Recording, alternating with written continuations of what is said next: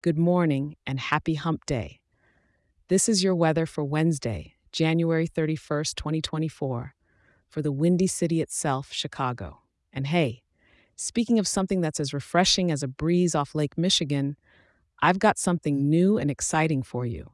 If you love getting your daily weather as much as I love sharing it, I can zip it straight to your inbox each morning. A quick and simple overview to start your day right in Chicago. Just pop open your phone and fire off an email to chicago@weatherforecast.show. That's chicago@weatherforecast.show. It's completely free and ready for you.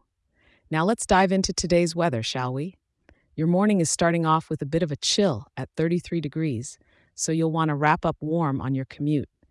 As we move into the day, temperatures will be a cozy 41 degrees, perfect for a brisk walk along the Magnificent Mile if you can sneak out for a lunch break.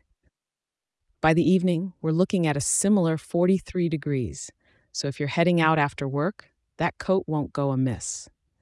As for the night, we're hovering at a steady 40 degrees.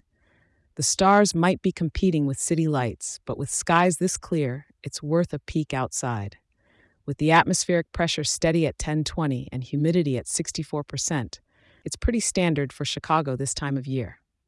The wind is coming in from the southwest at around 11 miles per hour, with gusts up to 28 miles per hour.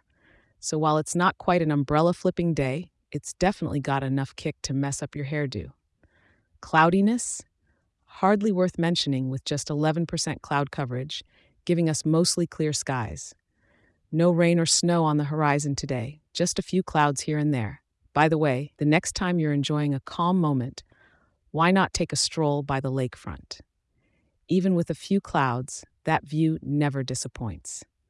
Thank you for tuning in, and make sure to check in tomorrow. I'll be here to help you plan your day.